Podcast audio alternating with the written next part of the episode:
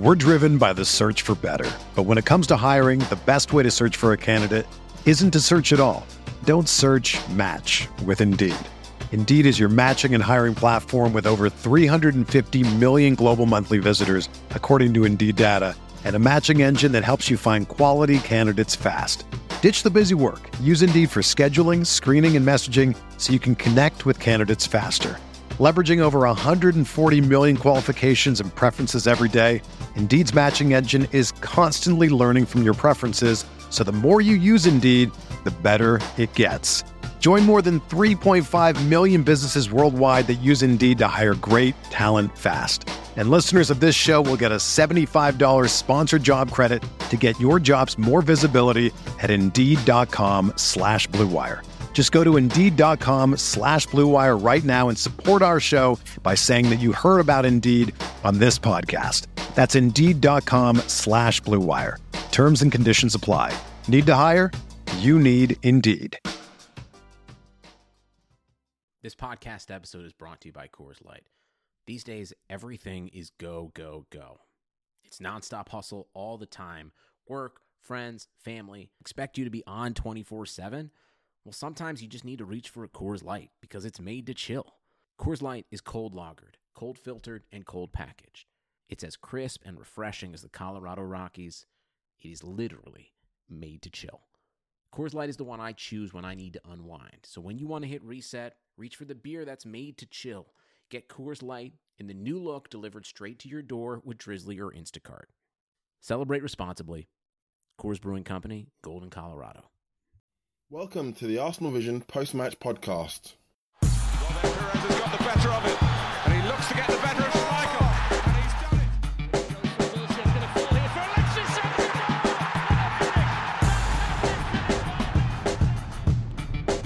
Henri, chance, goal!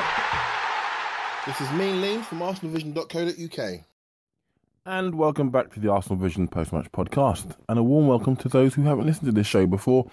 In today's show, though, we have James and Paul are back on the team sheet alongside Elliot. They discuss our 2 0 victory against Middlesbrough in the FA Cup. That's coming up shortly. Arsenal are through to the FA Cup quarterfinals to face. Well, I can't answer that, but you can. Uh, this has been recorded prior to the FA Cup draw, but I'm hoping that we are going to avoid Manchester United and Liverpool. But now I said that, we're probably going to get both of them at the same time.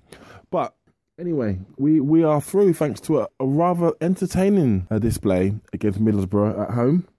Prior to that match, our opponents were talked of as this um, giant killing machine, team that doesn't concede. And um, after the match, they were just a championship team again, as is the way. But uh, I thought we played really well and we played some lovely football. I really, I really like the team. keep saying really a lot. I've got to stop saying that. I enjoyed the lineup and the players that we had on the pitch. Um, I didn't think we'd get to see a um, a Cazorla and Özil central pairing, well not pairing, but you know, in the middle of the pitch at the same time with three strikers ahead of them. And um, yeah, it was it was very fluid, very creative, and very enjoyable. Oliver Giroud was the man at hand again to um, hit a brace. Poor guy can't get hat trick though, can he? Been on the brace a number of times. He just can't seem to get that third goal, which is a shame for him. But um, he's really improved this season you know, since he's come back from injury. And if you think about it, we've missed we've missed him for a long time.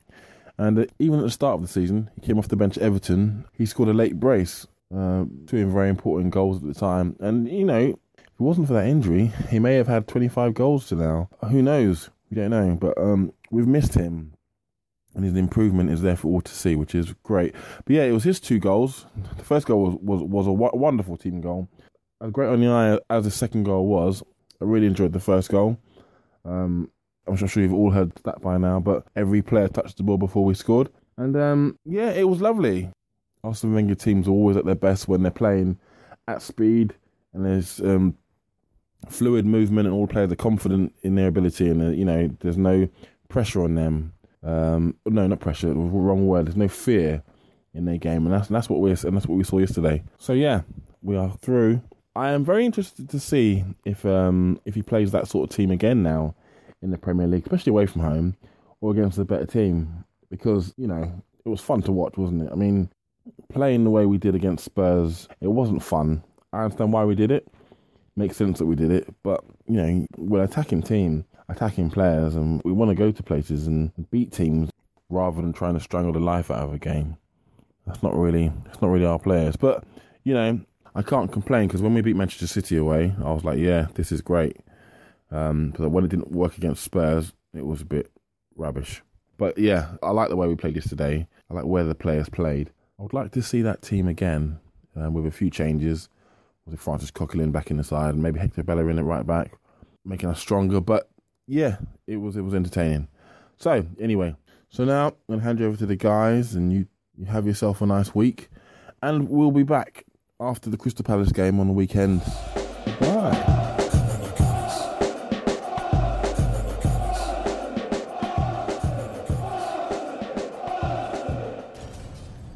Goliath slays David as Arsenal advance to the quarterfinal draw for the FA Cup, proving that they can indeed beat the team at the top of the league, just not the top of the Premier League. But you know what? We'll take it. It was a brilliant victory, and we are proud to be discussing it with the two finest guests in all of podcasting. My name, by the way, not that you care, is Elliot Smith. You can block me and abuse me on Twitter at Yankee Gunner. This is the Arsenal Vision post match podcast, and I am joined as always, or as often, not always, but often, most often, by James. You can find him on Twitter at GoonerFanatic49. James, welcome back.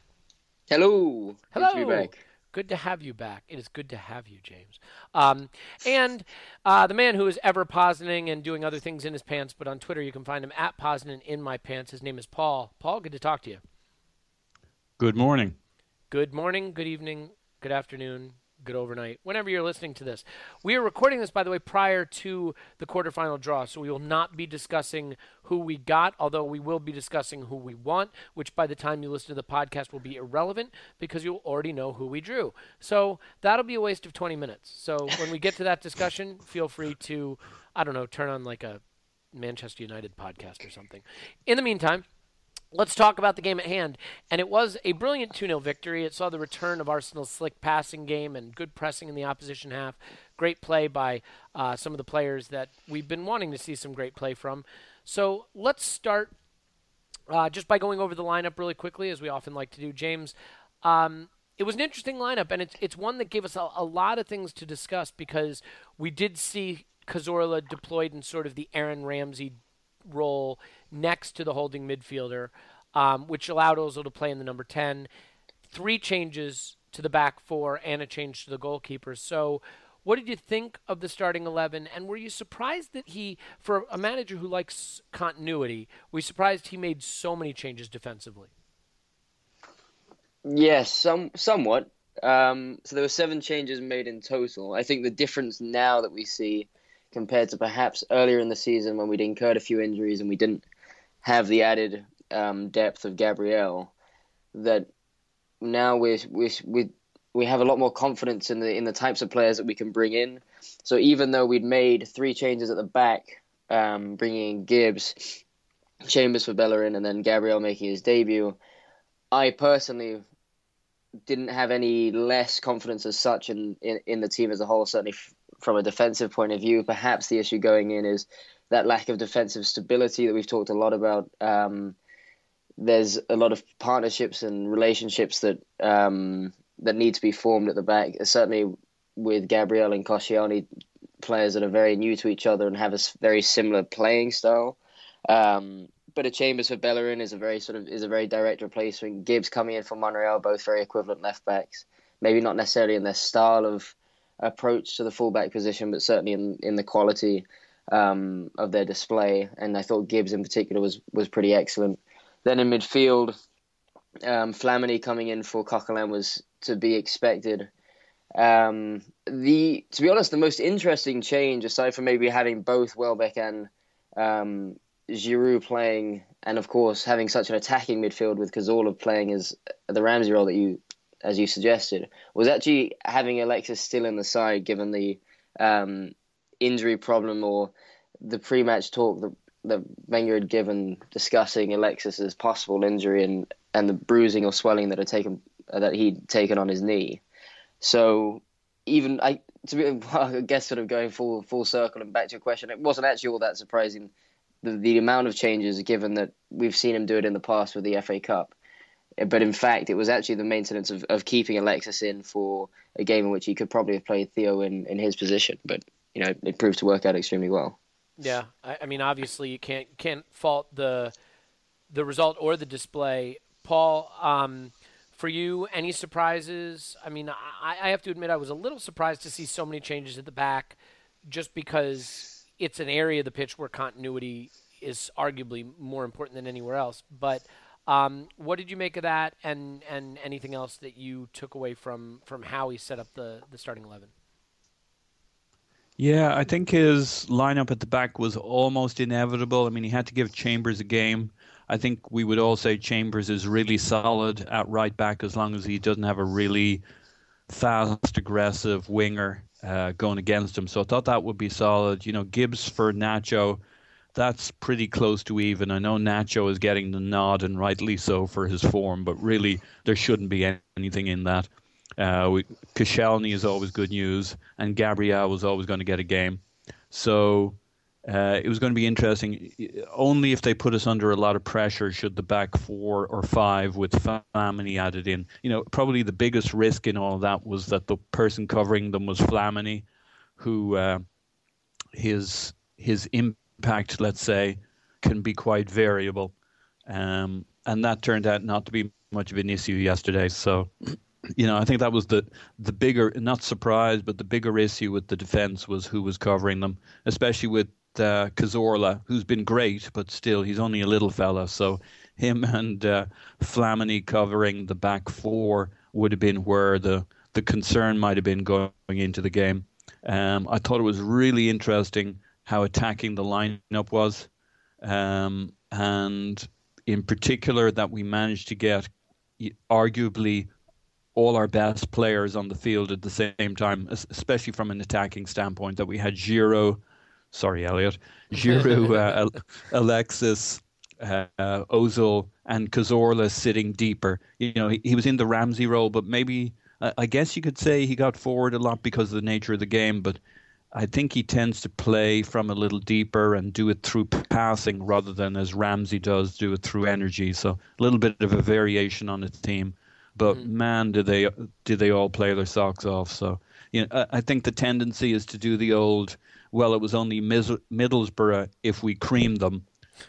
uh, where, yeah. Whereas if we get done, it's like, well, there were you know they're top in the championship and they'll be in the premiership next year and we've seen teams like that go on a great run in their first year in the premiership and they beat city and you know I don't so look. I don't think you. We like to off, have it both ways. I mean, they, they did go and beat City, and look, there is a golfing class, and they they are in the championship, but they're top of the championship. They're in good form. They have beat City away, so I, you know you have to take them seriously, and you have to give them credit. Uh, final thoughts on on the on the lineup, James?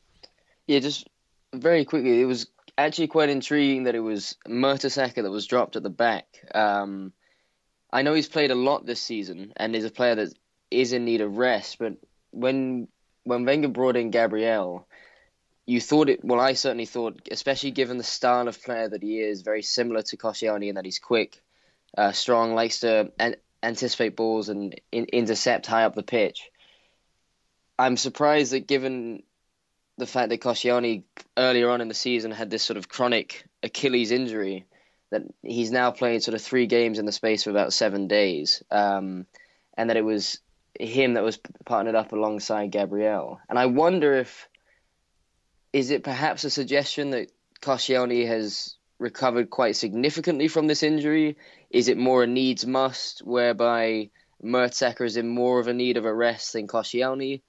Or if that were the case, would it perhaps have been too too much to have sort of Bellerin play right back and then play Chambers alongside Gabriel? I'm just not. I I wonder if I'm sort of ta- taking too much from the fact that Wenger has, conti- Wenger has continued to field Laurent in that position in three games in a row because it was my opinion that after the period in which we were playing sort of a game every seven days, that as soon as we had that midweek game like we did against Leicester, Koscielny was the one that would be kind of approaching the red zone, as Wenger would like to call it. But in, instead, he's the one that, um, that that stayed there at the back. Well, I have to admit to not knowing this, but I mean, is is Gabriel a, a right-footed central defender, a left-footed central defender? Is he a right-sided central defender? Because I know that, you know, Koscielny can't really play the right side of central defense, and Mertesacker doesn't excel when he's had to move over to the left side of central defense. So it may be a case of just that's where Gabriel has to play if you're going to use him. I mean, additionally, Mertesacker would be the one who would need replacing sooner, so to speak, than Koscielny. So if you're looking towards the future, you'd have to at least suspect that Gabriel would be a Mertesacker replacement or, or certainly be vying for that time just because Koscielny's, at least I assume I'm correct in saying, a little bit younger. Um, so, I, you know, I think there's that, although Koscielny is, what, 29 – Mertesacker is 30, so I guess it's not that big a difference. Um, let's let's talk about actual performances in the game. Before we get to individuals, I want to just talk about the team in general. We finally saw the pass accuracy back up where we're used to it for Arsenal. For the team, we were at 90%. Possession was 65%.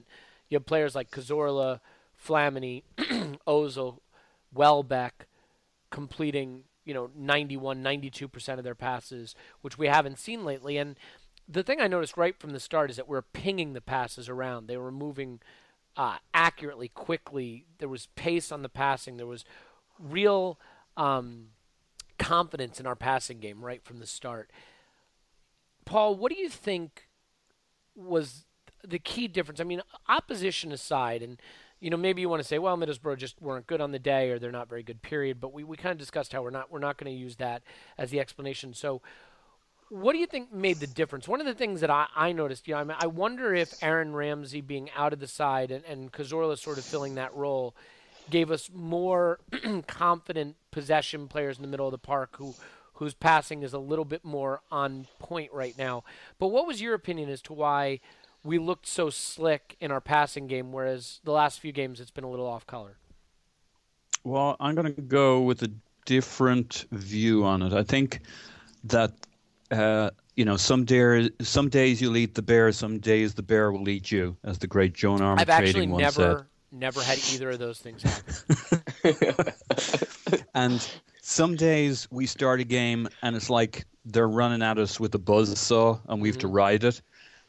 Well, to you know, this game we started off at 110 miles an hour. Um, you know, they sat back a little bit, and we took full advantage of that to pin them down right into the corner. They'd have the ball, and there'd be three or four guys around it. And I think we just, the combination of them sitting back a little bit and us really going for the pressure, uh, determined the game and the early part of the game long enough for us to get the first goal.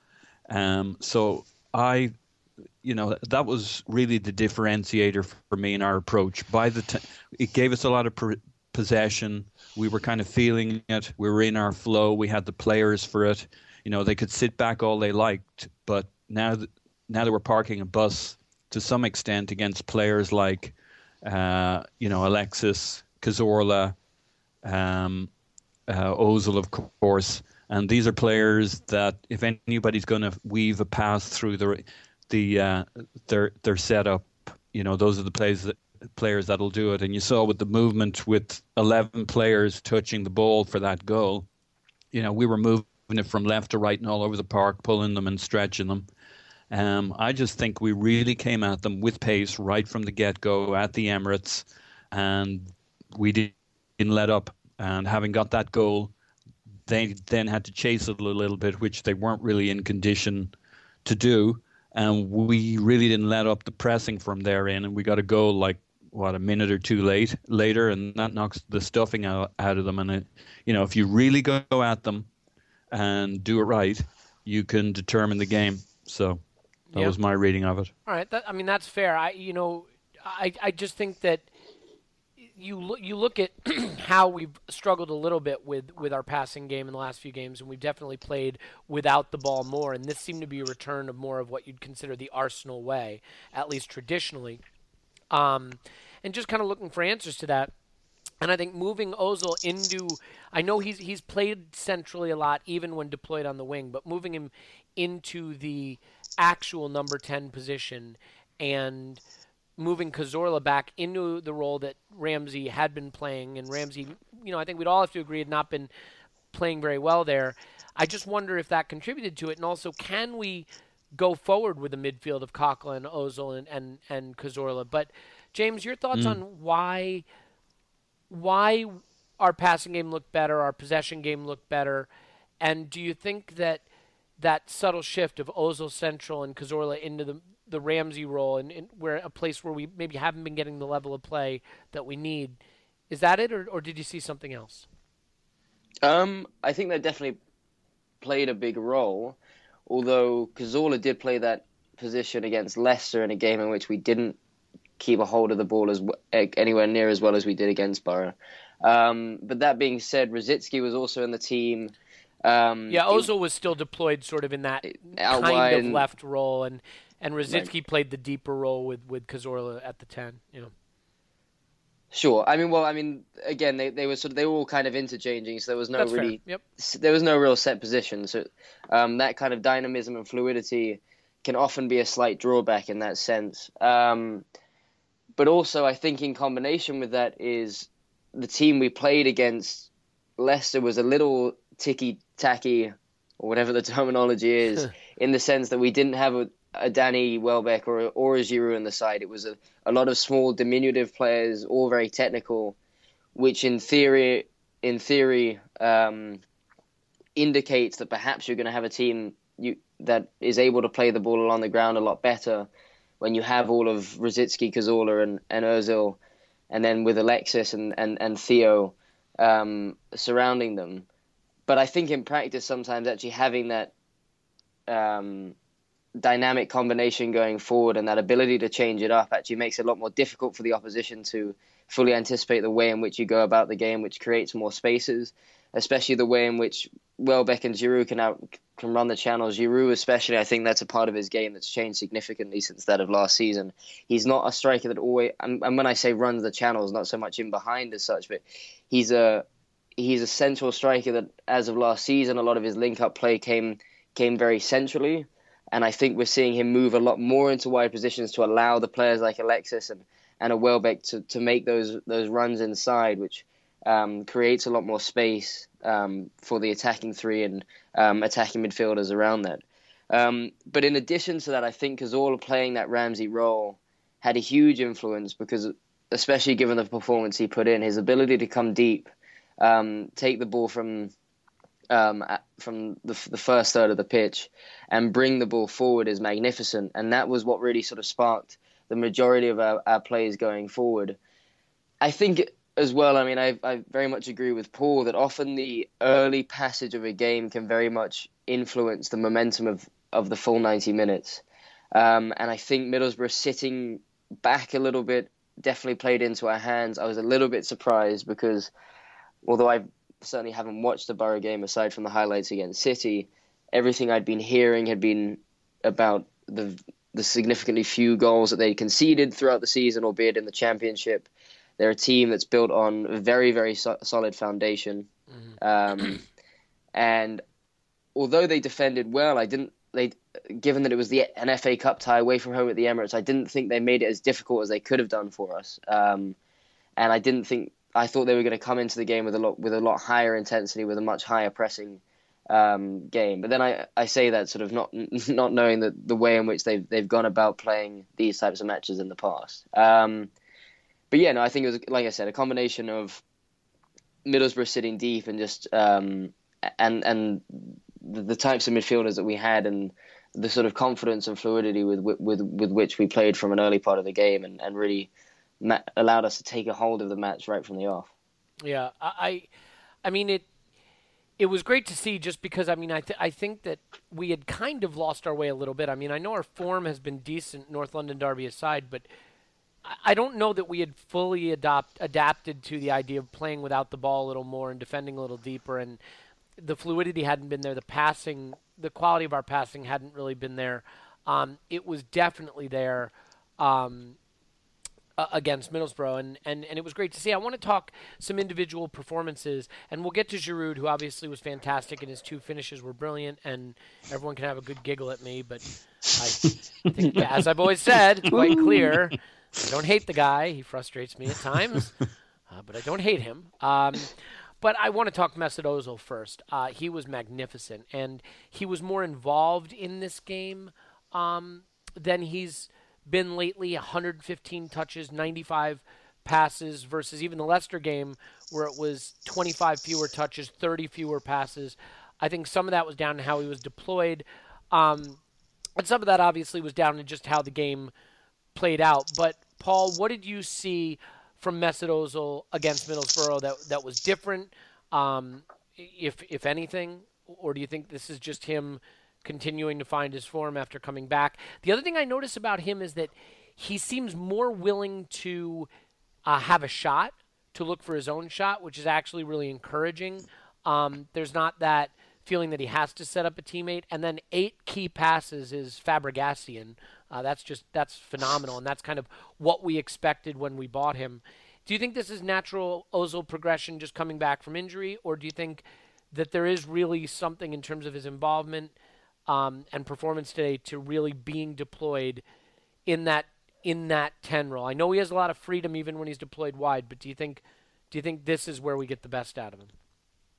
Yeah, no, I think this is more than just coming back and slowly working into form to the same old Ozil we knew. I mean, you you can't think that you know if you're any normal human being and you spend that much time in the gym building big new, new muscles when you eventually get them out there you're going to want to use the darn things so to, to me his aura you know that aura thing, that presence, his body language.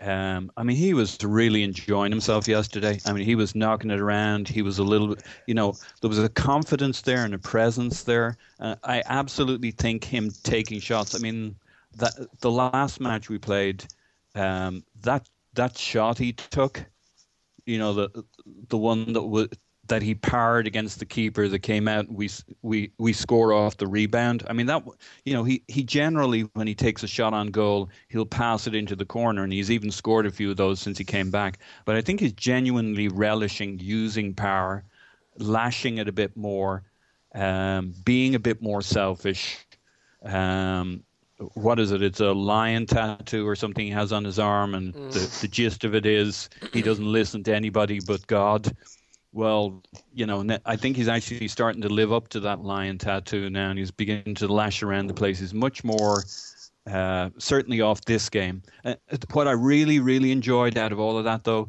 was that the person he banged the most passes to and from was Cazorla by a long way. I mean, those guys just had a field day finding each other. That, I think for me, that was the real good news because when any game Cazorla and Ozil play really well and find each other in, we're probably going to stuff the opposition.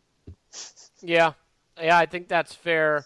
I mean, uh, you've ruined it for me because I always assumed that that tattoo was for the Lion King movie, but you know, it's, it's fine. I thought he was a big Disney fan. I guess not. Anyway, um, he might be. He, might well, be. yeah, both can be true. Why can't it be both? Yeah. Um, yeah, what What about what about you, James? Your uh, your your chance to ooze uh, praise on Mesut Ozil. Absolutely. Um, you know, obviously, you don't want to take draw too many conclusions from just a couple of individual performances, but since he's been back from his injury, I think we're seeing an Ozil that we haven't really seen since probably the early when he first came in after that transfer window after the after we signed him. Um, and I think part of that may be down to this this new confidence. I don't know if, whether he's been taking some testosterone boosters as well, um, or what he's been putting in his drinks in the morning. Um, but he certainly does look more confident in his physique, um, in the way in which he wants to take a hold of um, a hold of a game when he has the ball in the final third. He, he, he looks desperate to sort of beat a couple of players in the box now and then and, and create that little bit of space to um, to take the shot that in the past I don't think we would have necessarily seen him do. I think also with with Ozil, he, the magical player that he is, he's a player that thrives on having a team that's confident and a team that has a a lot of runners, but b quality around him. Um, and I, I know that sort of that goes that that goes for a lot of quality players too. Don't take me wrong, but and Alexis is the type of player that, um, as we say, creates chances out of nothing. He he's someone that um, even when the chips are down, you kind of look to to perhaps um, to, to, put the game back, to sort of put the match on his back, and um, and and bring you out from nowhere or or take on a few players and and score goals. But Ozil's that very precise um, player who's who's so fantastic at seeing various runs and, and putting the right amount of pace um, and distance on a pass to find the player right as they're breaking into their stride. Um, and I think as we're seeing the growth of various players and the team itself over these last few weeks, um, because I think we have been seeing since early January that the team as a whole has been improving.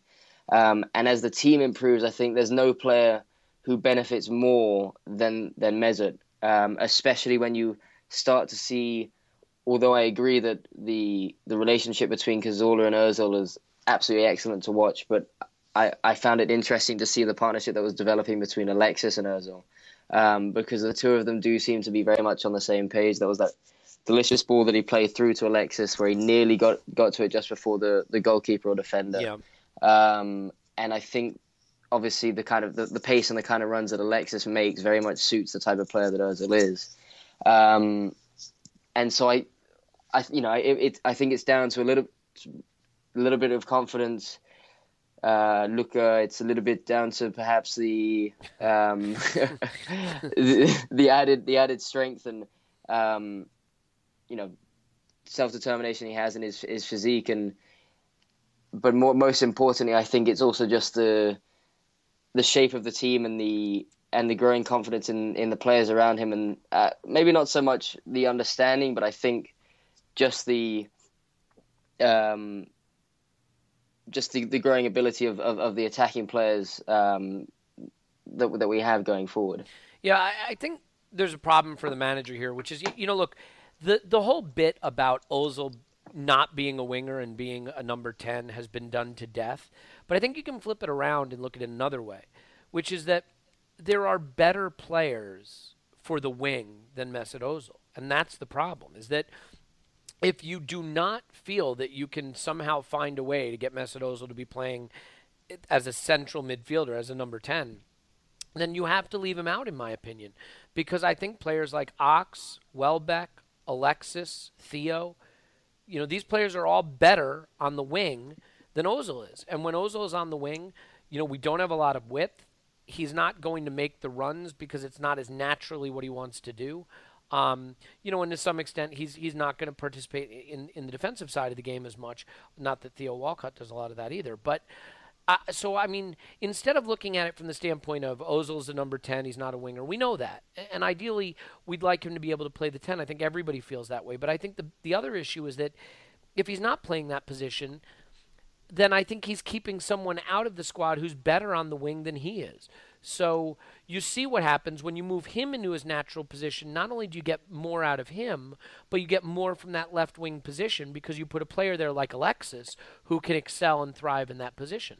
Um, so it's kind of you know it's more like a Rubik's cube in in making all the parts go where they best belong. Um, and the manager, I think, is still trying to figure that out.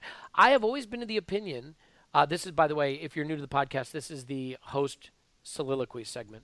Um, I have always been of the opinion that Santi Cazorla can play that deeper lying midfield role next to you know whoever the holding midfielder is. Let's say for now it's you know Francis Coquelin, because I think that Aaron Ramsey, for all of his positive qualities, I think his defensive contribution. I think they've been over overhyped and overplayed because he has a good engine and he runs, but I, I think that Santi has all, every bit the ability to be def- defensively aware and involved in the defensive side as as Aaron Ramsey does. I think there's a little bit of mythology to Aaron Ramsey's defending. But I think that you can put Cazorla in that deeper lying position. He can pick the ball up from defense. Um, you know, we did make a couple tackles and an interception and a clearance um, uh, against Middlesbrough, so it's not like he wasn't involved in that side of the game.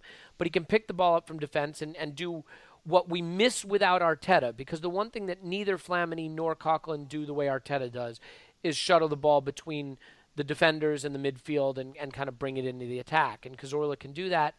And on, on the form that Ramsey's been in, he hasn't really been able to do that as effectively. So that's all stuff that we can you know we can get into later. But I, I want to get into some of the other performances in the match and some of the other incidents in the match. Um, and I think it's time that we have to talk about Olivier Giroud. Uh, this is the part I've been most looking forward to, as anybody who uh, is a regular listener to this pod or reader of my tweets um, would know. He's a favorite of mine. Uh, Paul and James have never been as convinced, but I've been there, loyal as ever. um, uh, and if you're not a regular listener or reader, then you'll think all of that is true, and that that's delightful. Um, so, Paul, we'll start with you. I mean, Giroud is never going to be a guy who has a lot of pace, and there were times in the match where it looked like Ozil was a little frustrated. He couldn't get on the end of, of certain balls that he was playing. But the one thing that Giroud has really done, I mean, if you don't have a lot of pace, but you have a big frame and a good touch, the one thing you're going to need to do as a center forward is when you get a chance, you have to take it. And Giroud's finishing has been questioned in the past. He has clearly elevated his finishing this this season. What do you think of his overall play? And talk to me about the two goals he scored, especially that sumptuous volley for the second one. Well, let me just compliment you on one of the most superb demonstrations of revisionism since Stalinist Russia on your Giroud position. Thank you. Yeah, That was- that's what I was going was- for. I, I said before we quite- started recording today, I said, "How can I be like Stalin?" And That was Stalin-esque. thank you. That's what I was going for. Anyway, Yeah. Well, I I'd actually been quite keen to add in on the last point, mainly one word when we were talking about how well the boys were playing together are Alexis, Cazorla, and uh, Ozil, and how well they were working together. Because I think the key piece of that puzzle was Giroud. Okay. Um, I thought he played brilliantly as the hub, knocking it back, continuity, giving them out balls. Um, you, you know, uh, I I do fault Middlesbrough a little bit that they didn't put more pressure on Giroud and bang him about a bit more because if you give him that little bit of space, his connecting to those guys, um, you know, that'll kill you. And the the other thing I like about Giroud is he basically, you know, one injury aside, uh, he's pretty darn robust. So you're going to see him there every week, like you do with Alexis, like I think in general you can say you do with Ozil, like you do with Cazorla. So I think those four guys are going to be so keen because if if they play the way they hinted at yesterday, and they stay fit, which they generally do, a very consistent, stronger and stronger performance is always possible. Um, I think because they gave him a little too much, although they sat deep, I don't think they banged Gi- Giroud enough. And I think because they gave him that little bit bit of space, um, I think he really clearly he really punished them on on both of those goals. Uh, I think he's a big part of of who the team is now. Um, you know, yes, his first few gears are like somebody trying to run through molasses. Um, but with his back to goal or with his connecting play, I think he more than makes up for that in most games. If you have pace to his right from Walcott or Welbeck, that that partly compensates for his inability to get in be- behind. But I think he's so important to the inventiveness of the other three that uh, it's a price well worth paying. And uh, I thought it was interesting as well. He, in one of the interviews yesterday, he was talking about how uh, Wenger had told him to come out of his comfort zone and to be more aggressive and to be. The, the implication was to to go for those goals and to improve his finishing. And um, I, I think that's paying off at the moment. I think that I think Olivier Giroud 2.0. You know the quality of this guy compared to the guy we had year one and year two. This is his third year, I guess. Um, he's uh, you know he a bit like Ozil coming back. Uh, if you told me this guy had been in the gym or something, which he was, you know, a year and a half or two years ago, but he has that. His time off is clearly he's had time to think about it and clearly appreciate his game and his role in the game. He's come back a much stronger, more dominant player. Yeah, I, I mean, I think that's very fair. I, look, the reality is that his physical traits are what they are, right? So he's strong, he's big, he's got a good touch, he can't run. So w- when on the balance, when you're evaluating a striker, you know, and and he really is. That's all he can play. Arsene Wenger even made the point in the mm-hmm. post-match press conference saying Giroud is the one player who he can't play anywhere else. He's got to play at central striker. So that means if, for example, Welbeck's going to play with Giroud, he's got to play on the wing. If you have a player who can only play central striker and, and he's limited in pace, but he's got a you know big frame and a good touch, the one thing he's got to be able to do is finish. And and his finishing has been improved and credit to him because the way he's finishing now takes his game to to another level. A player like Giroud who isn't going to dribble past a man, isn't going to be able to run past the the back four, run past the central defenders, who isn't going to be able to get into space. You know, he's got to be able to run onto those crosses and convert, and and he does. Um, uh, James, I think, you know, Giroud was was man of the match. He scored the two goals. Um, his all around play was excellent. What did you think of the, the finishes, and what do you think just of, of his game in general? Um, you know, I, I know, you know, we joke around about it a lot, but but obviously, myself included, we all want to see our striker scoring goals, and he's doing it now. So, talk to me a little bit about the game he had, the finishing, and his overall play. Certainly, I think Giroud over the last couple of seasons has been, without a doubt, our most improved player. Um, and this is a player who's not you know a youth prospect that's been growing through experience, but in fact a player that it seems year on year, whichever league he plays in, I guess League One for Montpellier, each year his his statistics improve. His desire to improve as a player, whether physically, whether mentally, um, seems to be top notch. And I think we're really seeing a player that's um, that that's grown a lot, especially since that injury. And maybe maybe that's just the answer for someone like Ramsey. Just just whack him in the gym, and um, and hopefully he'll come back the uh, um, a better man in, in in a similar vein to that of Özil and Giroud. But um, no, in in all seriousness, his the biggest component of his game that um, that needed polishing, so to speak, was that of his finishing. He's always, you know, he, he's always had pretty good movement certainly inside the box, he's always loved to go to, to the front post and the, have those little flicks. Um, and he he still got a pretty decent return last season. The biggest issue was you did feel like in big moments in the in the game, um, he wasn't a striker that you could really rely on, and that's exactly what you need in this team. Is um, is not only that focal point, but a big game striker who's who's able to finish when to ha- to make those sort of clutch um, to score those clutch goals, even. Mm-hmm. Um, and I think that's something that we really missed from him because in the big games last year, he he didn't really produce, and, and that's that's been a, one of the biggest changes this year. As we saw, Man Man City scored in, in both the Premier League and Community Shield. Um, he scored against Liverpool. He scored against United. Um, he's looked dangerous in a lot of our big games, and he's he's putting in a, a lot of very consistent performances. But in addition to that, and I think the finishing is, is definitely the big thing for us. We've talked, you know, we talk a lot about pace when we talk a lot about when we talk about the negative components to Olivier. I do. Not, I do. Well, yeah, I talk about sure, that and, a lot. Yeah.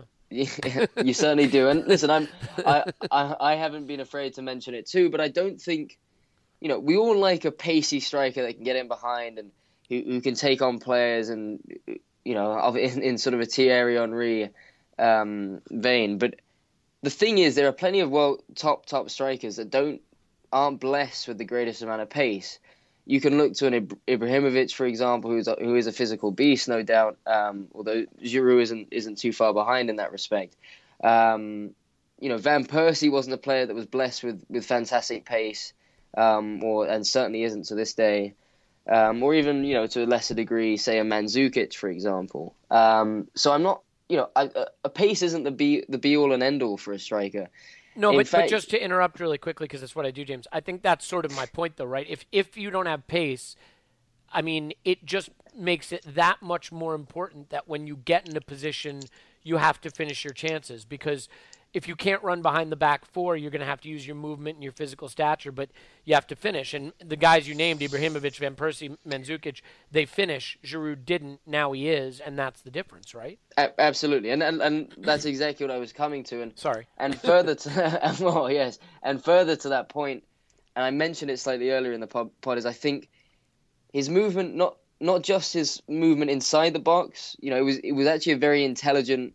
Um, goal, that second one, it was very, it was a bit of very uh, quick thinking. Um, he caught the, him and Alexis both caught the Mid- Middlesbrough uh, defense for that corner napping. um, and he took advantage of that pace immediately and, and finished with a plum.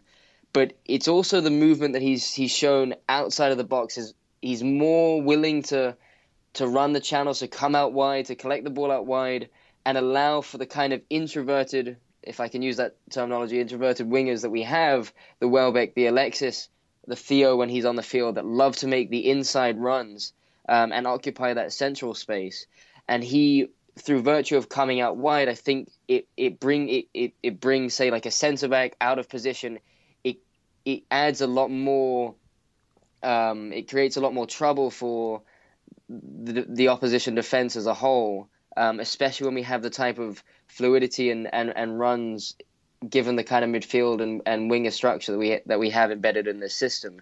And I think he's really I think he's really, really, really um, improved in that aspect of his game, and I think that's something that we've we've seen because even throughout the even throughout the match, there were a couple of moments where Welbeck could have been through. Um, one where Giroud tried to play him in, and the other where um, he took a shot instead of playing the ball out left to, to Danny. And I think that kind of combination, um, not just with a, with a Danny, but those types of runners is, is something that's um, extremely key to the way in which we we try and break down opposition. And even on top of that is his ability to, to bring the ball down.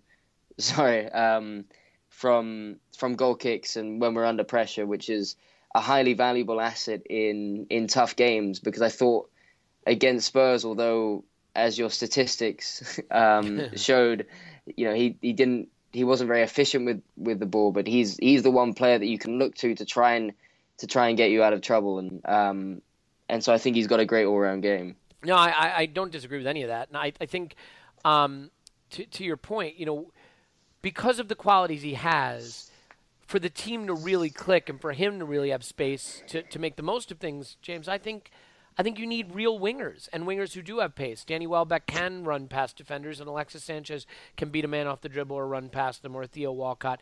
I think that's why it's even more important when Giroud is, is starting up front, not to put an Ozil out wide. You know, players on the wing who want to, you know, take the ball inside and slow down the play and things like that. Because I think that crowds the space. It, it takes away from Giroud's ability to to work as a pivot. You know, not that I'm a tactician here, and I'm probably not even using words in a proper order in a sentence, but you get the idea. Um, let's move on because there's but, a lot. But, but, yeah, go ahead. Uh, Elliot, can I add quickly? Yeah. So while I agree with that, the other way of doing it, and we've seen it done pretty often with Arsenal and other teams, is to use your Late your runners? fullbacks as the wingers. Oh, so that's why um, getting Bellerin up there, uh, doing pullbacks for Giroud, and on the other side, I think Gibbs. particularly Gibbs works well, uh, getting to the byline and doing pullbacks. So. Um, you know, it used to be always Theo who was doing the cutbacks for RVP, but Bellerin can do it, and Gibbs can do it in particular. I think that's a Nacho can- really important point, Paul, because the funny thing is, I think in the past few games where we struggled a little bit, it seemed to me like the fullbacks were very cognizant of not bombing forward, especially in Mm. those away matches like at Spurs, because they didn't want to leave us exposed, and we didn't have the width. A- And that's why we Yeah. weren't able to get out a, a lot of times. But I think that's a really important point. Let's talk about uh, Sanchez for a minute, and then we'll we'll go further back on the pitch towards uh, towards the defense. But so before I, I pose the question and start the the debate about this, I want to make a comment for the mentally challenged out there. Sanchez is an excellent player. He had a wonderful game. There was nothing wrong with what he did. Okay, so this is not me attacking Alexis Sanchez, but I think it's fair to say we sort of saw him at maybe seventy percent of his best. He did a lot of fantastic things in his 71 minutes on the pitch. He had an assist with the corner kick for the goal, uh, the second goal.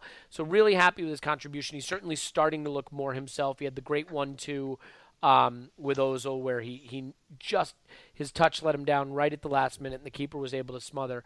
But the question I want to ask is something a little different. Paul, when you watch us play like we were playing against Middlesbrough, and the ball is pinging around and moving from player to player to player, tic tac toe, pretty triangles, and then you watch Alexis get on the ball and dribble, dribble, dribble some more, feint, touch, dribble. Do you think that to some extent we are still a team that's trying to find the best way to play our passing game and incorporate Alexis and make all all of that work because his style and, and he's so brilliant, but for all of his brilliance, it's a very different approach to play than we're used to. To me that seemed very evident yesterday as we were pinging the ball around that it would come to him and and he would want to sort of do it as a soloist.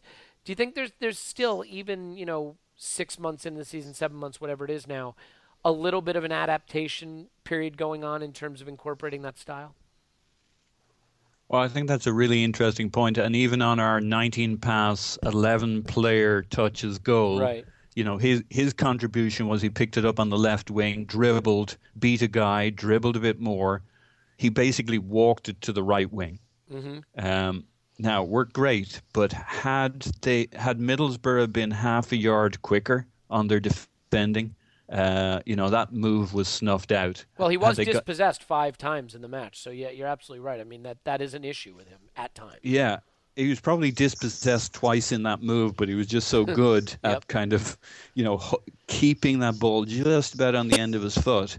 But he gave them a look at, at killing that move uh, once or twice in that move. So uh, it, it didn't hurt us yesterday. It all worked together. You're not going to have all three geniuses, and I think we know who the three geniuses are Yes. playing 100% in the one game. You know, somebody has to kind of do a little bit of a supporting singer role, and it was his turn to just kind of let the other guys shine a little bit. So I loved everything he did yesterday, but I can see what you mean. Under a more under more intense scrutiny, that have been could have been where the play broke down.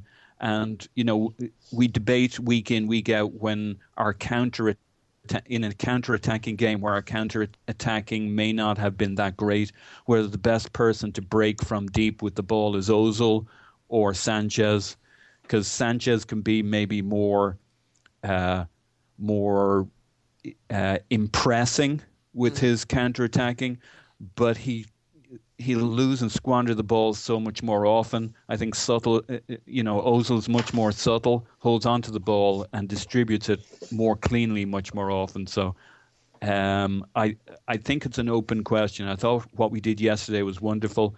Uh, under closer scrutiny a more uh, pressing defense, he would have cost us possession at some key moments yesterday. And, and and again, I mean, he, I think there's maybe just the slightest bit of rust and, and tentativeness there, and I, and he was good. I you know I'm not saying he wasn't good in the game. Um, I think if you look at it though, and you look at all the you know the players around Giroud, you had Ozil passing at 92.6 percent, and Cazorla at 91.3 percent, and Flamini at 90.5 percent. And even uh, Danny Welbeck at 91.3%.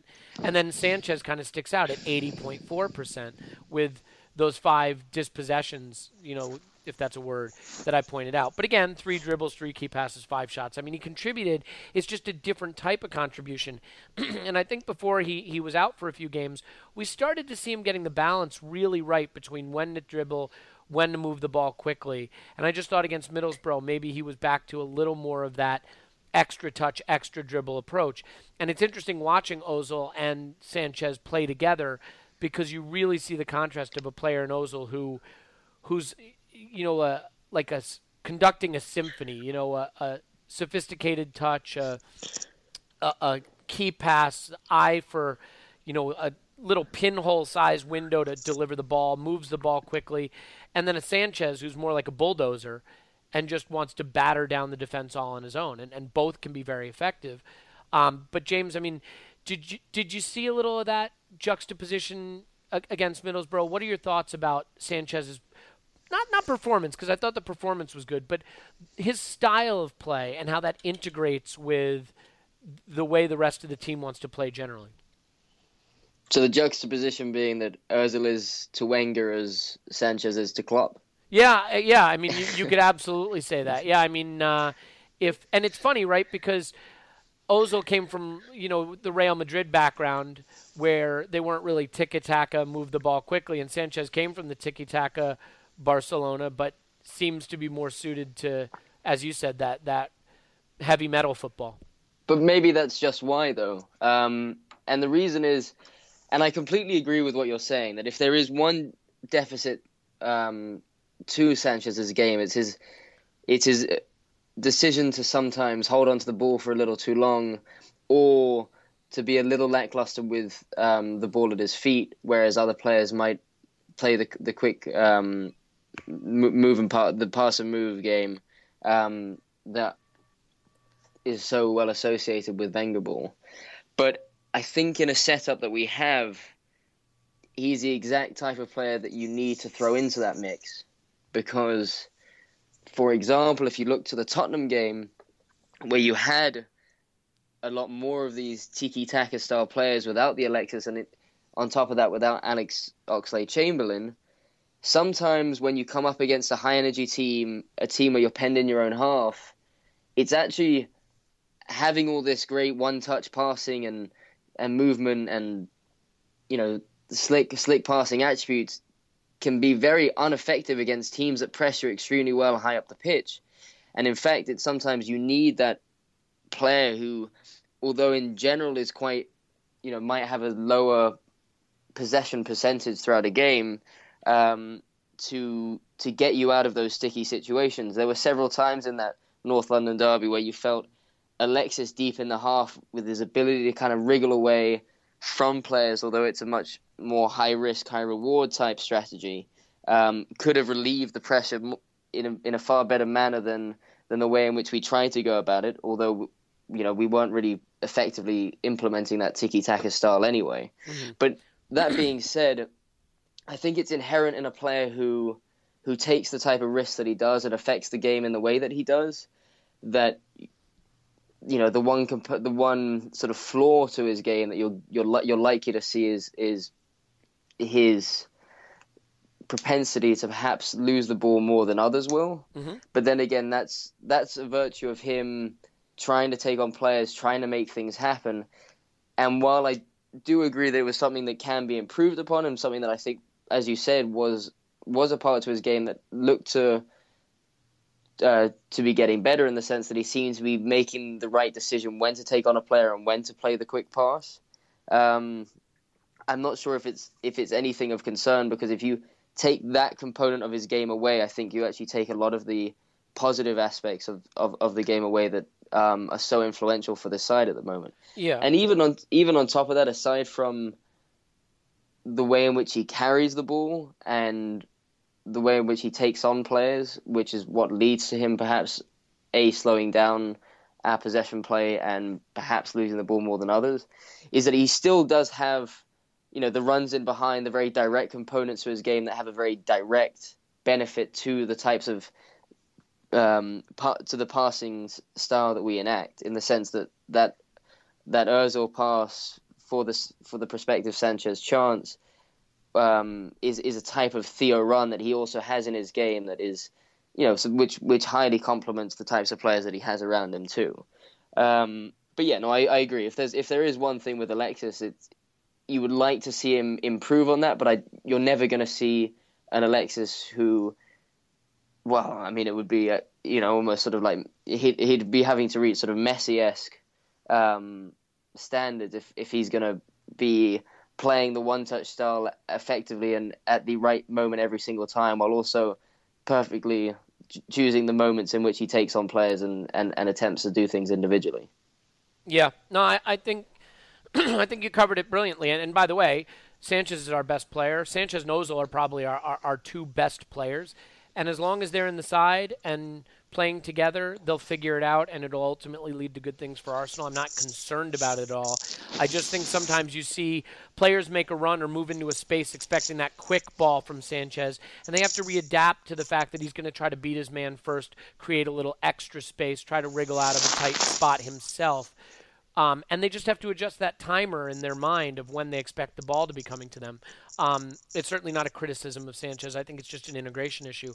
Um, I want to do something really quickly um, that I think will be interesting. I want to do something a little bit differently. Um, uh, so let, us do this. I want to assign you a position in an argument. Are you guys okay with that? okay. This sounds dangerous. Paul, you so, hate Giroud. Yeah, Paul, you you hate Giroud. Uh, James, you hate Giroud. go. No. Um, and Ramsey. and Ramsey. Okay, no. And Wenger, yeah, sure. I'm, I'm going to I'm gonna assign Theo Walcott to Paul, and I'm going to assign Danny Welbeck to James. And here's what I basically want to say. I think there's a really interesting battle developing between those two. Danny runs, he works, he's all action, he helps defensively, but Theo just looks like he has a goal in him every time he steps on the pitch. And I think that's where a real battle is developing for a starting position, um, along with Alexis and, and Olivier Giroud. So, Paul, let's start with you.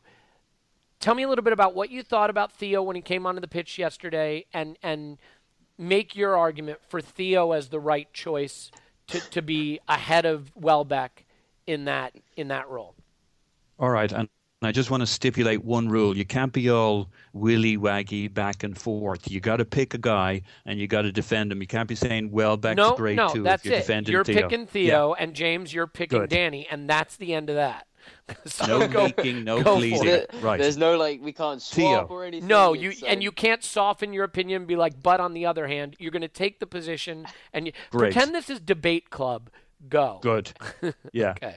So I win. Goals and assists. Theo absolutely not only creams him, creams basically everybody in the team.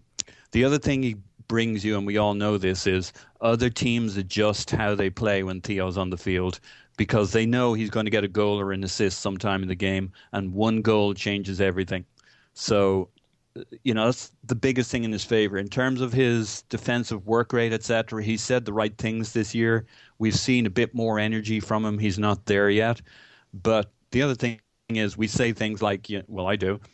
We point out that Wenger, Wenger says things like, you know, Jack needs seven or eight games starting before he'll be back to full form. We said the same about, we reminded the same about Ramsey.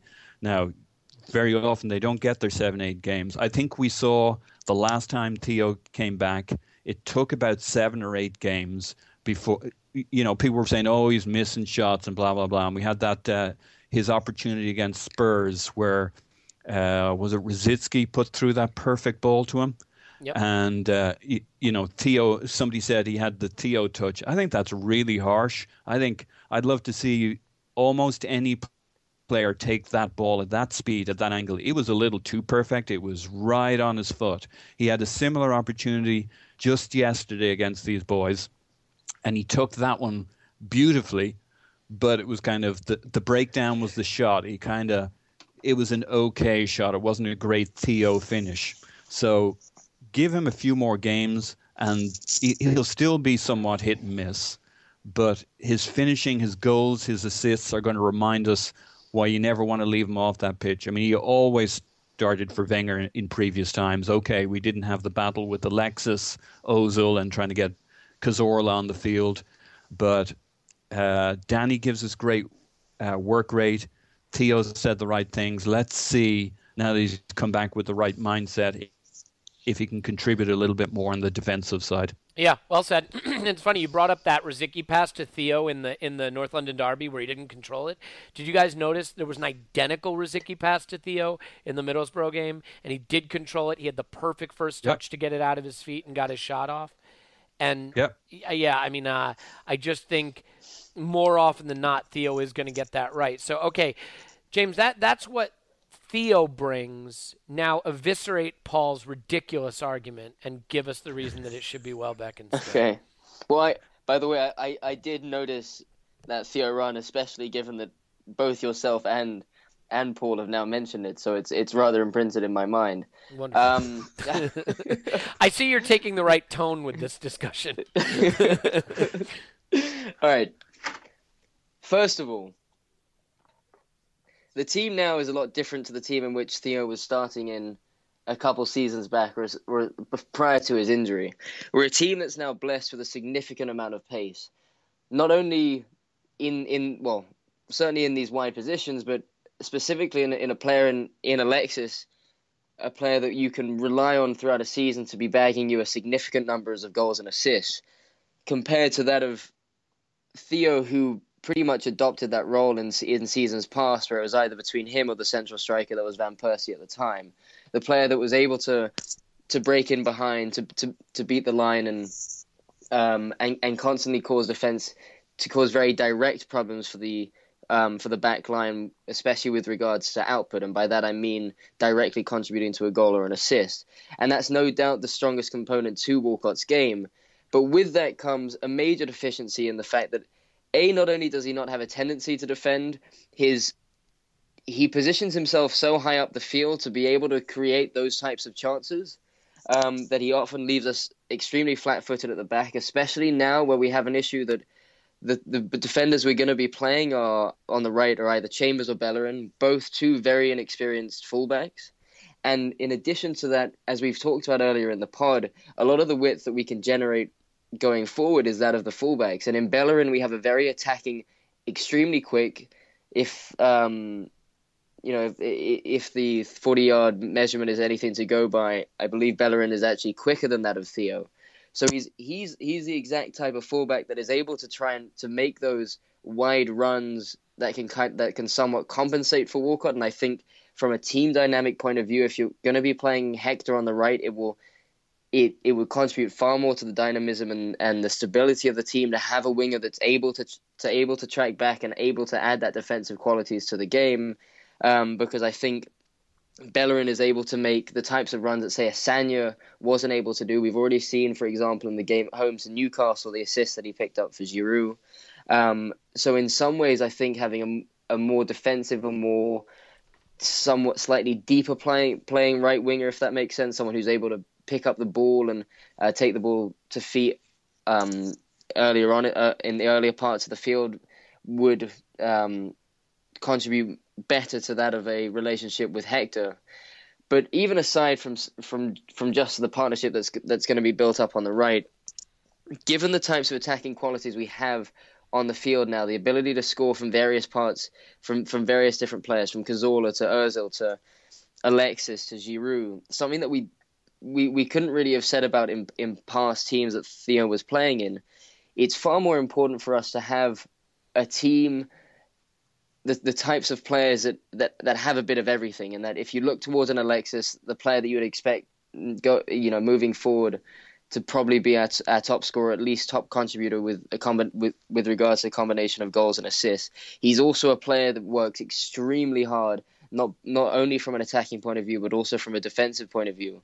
Um, and I think you see that now. So now, kind of moving into Welbeck's qualities, but with Welbeck, you have a player that who a contributes to the team defensively, but also when you when you think about the tiki taka style that we talked about, the passing style that we like to play, Welbeck is far more suited to that um, to that prototype in the sense that his his technical abilities are, in my opinion, far higher than that of Theo.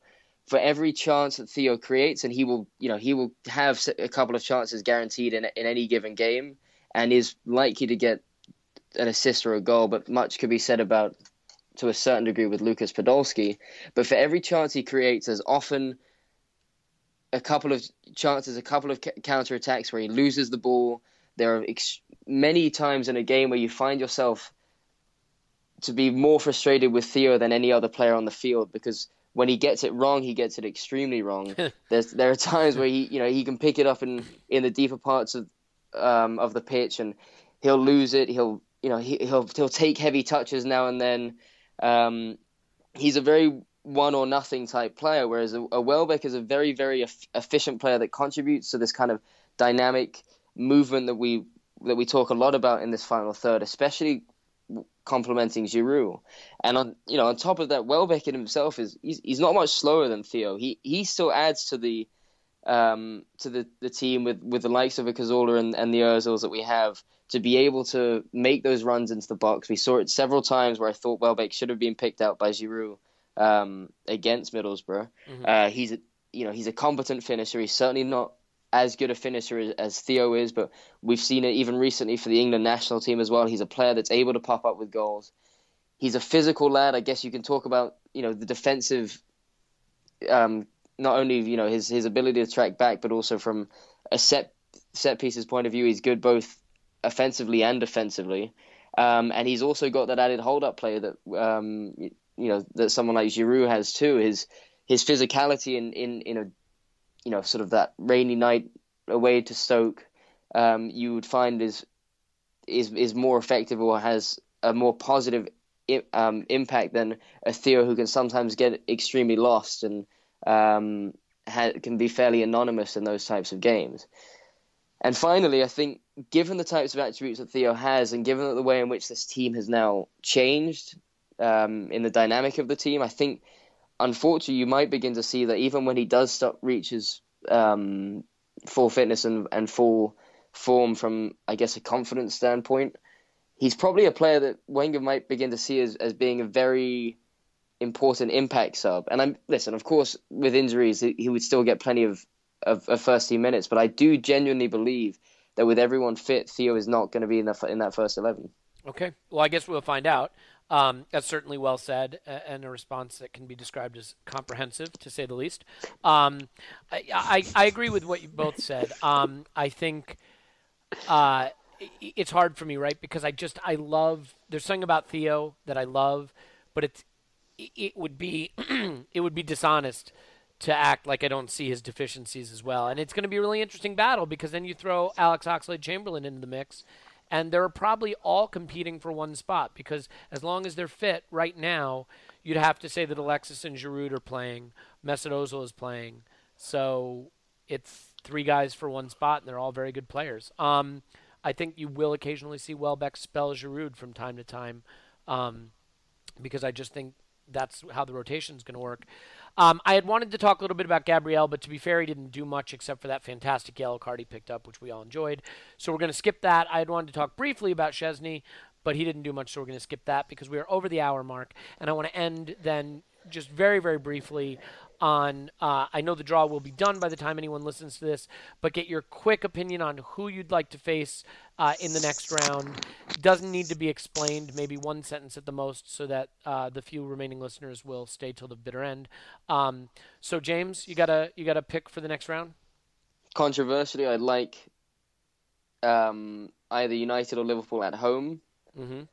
just because I think if we assume through you know chances are you, both teams are likely to make it to Wembley for the semi-finals, and I'd rather play them on our own home turf. I like that. Um, prior to going into Wembley. If they're not going to face each other, I think that's absolutely well. Right. Yeah, yeah, of course. Um, yeah. Paul, how about you? Uh, I I see the logic in that. My first requirement is that we play at home because I think we're favored for whoever whoever it is. I still prefer not to play good. Uh, I'll take my chances with fate and prefer to play a weaker team, which is basically anybody but those guys. But yeah, I see the logic of if we're going to play those guys, I prefer to play them now than in the semifinals. But mostly, I prefer not to play them. You know, we we we got Hull in the final last year. That suits me fine. Somebody like a Hull in the final would be very nice. Yeah. So uh, avoid them all. Yeah, you'll take Let a Bradford at other. home. Yeah. Little payback. at home. maybe? Yeah, at home number one, uh, but prefer to avoid uh, Liverpool and United. Assuming Preston beats United, Preston at home would be fine with me. Um, yeah, you know, it's funny. Emotionally, I would kind of love United at home because we Yeah. owe them one, and I think we can beat them, and we didn't beat them, and we lost them at our place, and it still stings because I think they suck, and I would just love to kick them out of the FA Cup. But when you think about it, the quarterfinals of the FA Cup comes at a time when we could still really be in a battle in the Premier League for top four in the Champions League. It's a busy time of the year and a time you- you'd love to have the option to maybe rotate a little bit. Maybe you get a Bradford at home or you know someone at that level, and with all due respect to them, you can do something like we did against Middlesbrough, where you switch it up just a little bit, knowing that you've got a midweek game against a Bayern Munich or something. Um, you know, and, and you're going to have one eye on that naturally. So we'll see what happens. The draw comes up in just a couple hours. Uh, we will be coming to you next time after Crystal Palace away, I believe, is at the weekend. Um, and we'll talk a little bit about uh, maybe the FA Cup draw briefly. And I liked the segment where we had James and Paul debate uh, based on something that I required them to debate on. So that was fun. Um, having like little puppets on a string. We'll do it again. It was a blast. Um, and I thought they did brilliantly with it. So you've been listening to the Arsenal Vision post match podcast uh, for the FA Cup match with Middlesbrough. We'll talk to you after Crystal Palace. Real quick goodbyes. James, you can follow him on Twitter at GoonerFanatic49. James, thanks. Cheers. I hope we'll have Elliot's criticism corner back as soon as Giroud uh, doesn't put in the kind of performance he did this week, then I yeah, take yeah, it's a real struggle for me right now. I mean, uh, there there was hardly anybody to pick on, frankly. Um, even Flamini, even Flamini played okay. So I, I don't know. We'll we'll find something, guys. I promise. And Paul, you can find him on Twitter at Posden in my pants. I hope you follow them both. Paul, it was a pleasure. Pleasure here. Okay, my name is Elliot Smith. Block me on Twitter, Yankee Gunner. Until next time, we'll talk to you and enjoy the football. Cheers. Bye bye.